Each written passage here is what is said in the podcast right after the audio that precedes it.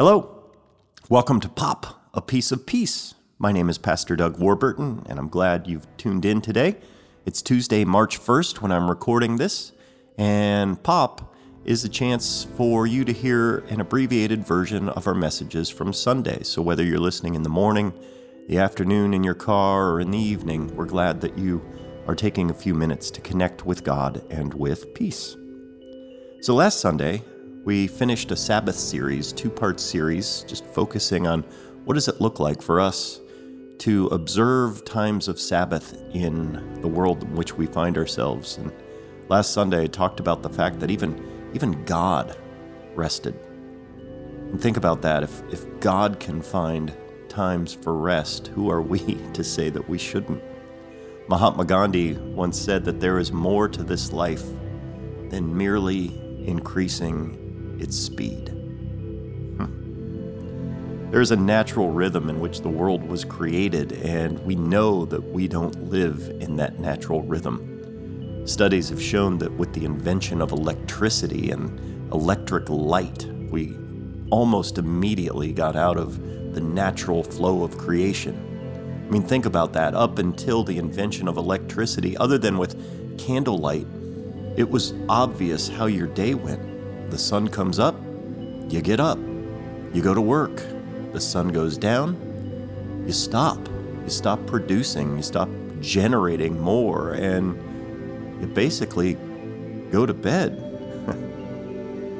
now, take this even further, and you go into, and we've talked lots about this in the past, the invention of the cell phone, where now when you go home, you can keep working and producing and generating, and it's it takes serious discipline to not do so. I know I've been trying on weekends not to check my email, and some of you know that I oftentimes fail. But it's still an effort. It's something that I, I want to observe and, and try to have a pattern. Cyclists know patterns with nature. We know that the best times to go cycling are in the morning or in the evening because oftentimes, not all the time, but often the wind picks up in the middle of the day when the sun is at its peak. And so even the wind observes patterns of the day. In the book of Genesis, there's the great story of the creation story in the first two chapters of Genesis. And the first creation story ends. God has created everything, all of the world, all of creation. And on the seventh day, here's what God does. Thus the heavens and the earth were finished, and all their multitude. And on the seventh day, God finished the work that God had done. And God rested on the seventh day from all the work that God had done. So God blessed the seventh day and hallowed it, because on it God rested from all the work that God had done in creation. God rested. Now, the Hebrew word for rest is venafesh.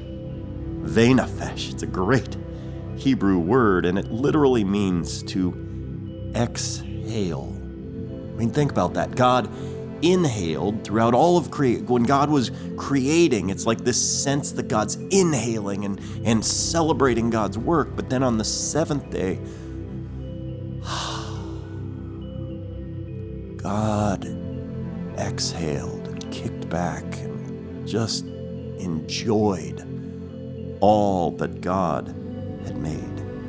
It's this beautiful image of God just pausing I mean, the very word for God in Hebrew is Yahweh, which is Yod, Hey, Vod, Hey. And it's the sound of breathing, if we could put it to letters. And you can't get through it properly without inhaling and exhaling almost at the same time. One leads to the other. If you inhale, it's required that you exhale. It's a natural pattern of your very existence. It should tell us that there are times to inhale, there are times to produce and generate more, and there are also times to exhale. You can't have one without the other. So, what does it look like for us in a world that eh, humanity that lives basically outside of the natural patterns of creation, what does it look like for us to take Sabbath times, times to exhale? Thich Nhat Hanh, Buddhist monk who recently passed away, led this monastery of Buddhists, and he had what he called a meditation bell.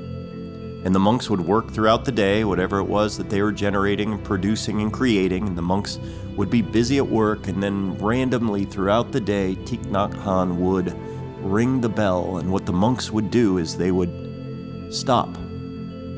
Whatever they were doing, they would stop and take three deep breaths.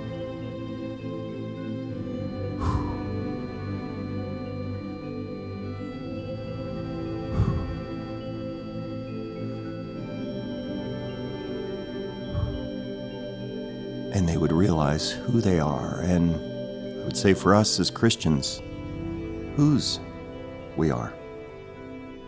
What if instead of, in a world where we're so removed from taking an actual Sabbath, what if we started with baby steps and took Sabbath moments? What would it look like for you three times or four times throughout the day, or whenever it was that you stopped took three deep breaths in the midst of whatever it was you were doing, stopped producing for all of what, 10, 20 seconds? Took a few deep breaths, recentered yourself, and realized who you are and whose you are. There is more to this life than merely increasing its speed. I know one of the things that I've done is we have this cat, and the cat likes to get up on this feeding table that my dad made and look out the window at the bird feeders. And so when I see the cat doing this, I stop. My own little silly discipline, I stop and I watch the cat watch the birds, and then I end up watching the birds. And I notice the goldfinch, who in the winter are gray, but as we get closer and closer to spring, they're just starting to turn bright yellow it's my opportunity to just stop, and even though I know the cat just wants to kill the birds, it still works for me to just stop and pause and recognize, even in this silly little example, there is creation going through natural rhythms all around us.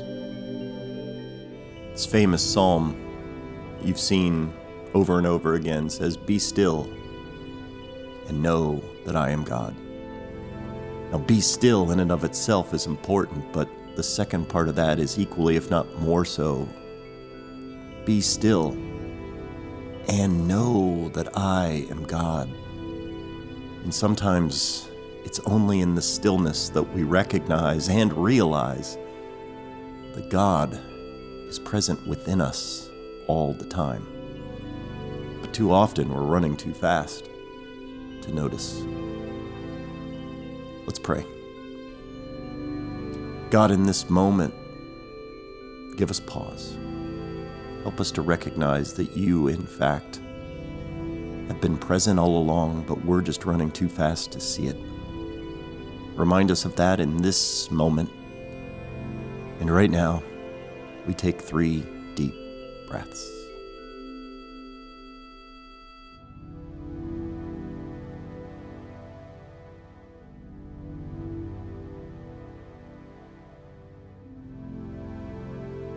Peace be with you.